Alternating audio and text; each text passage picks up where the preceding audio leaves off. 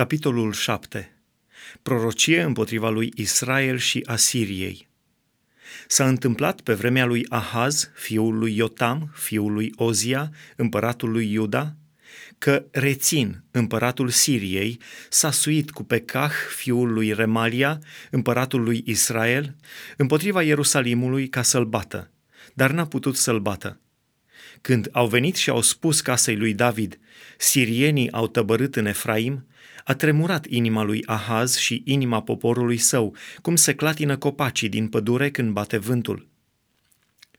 Atunci Domnul a zis lui Isaia, Ieși înaintea lui Ahaz, tu și fiul tău Shear Iashub, la capătul canalului de apă al iazului de sus, pe drumul care duce la ogorul nălbitorului, și spune-i, Ia seama și fi liniștit, nu te teme de nimic și să nu ți se moaie inima din pricina acestor două cozi de tăciuni care fumegă, din pricina mâniei lui Rețin și a Siriei și din pricina fiului lui Remalia.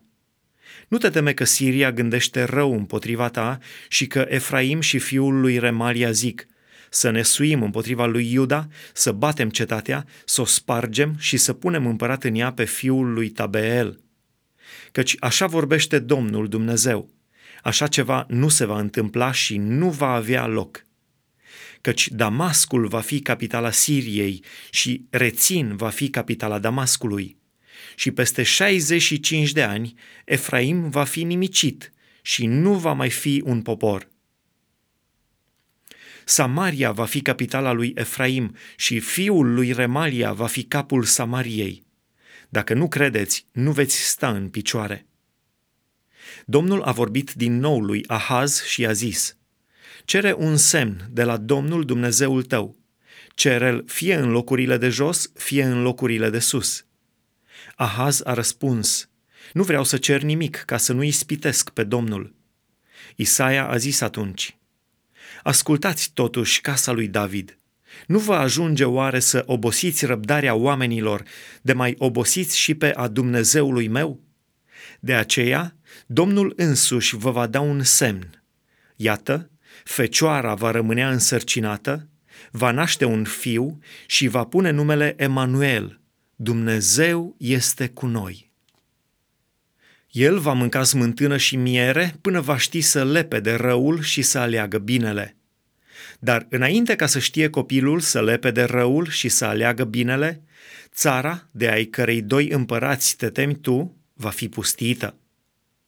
Domnul va aduce peste tine, peste poporul tău și peste casa tatălui tău zile cum n-au mai fost niciodată din ziua când s-a despărțit Efraim de Iuda, adică pe împăratul Asiriei.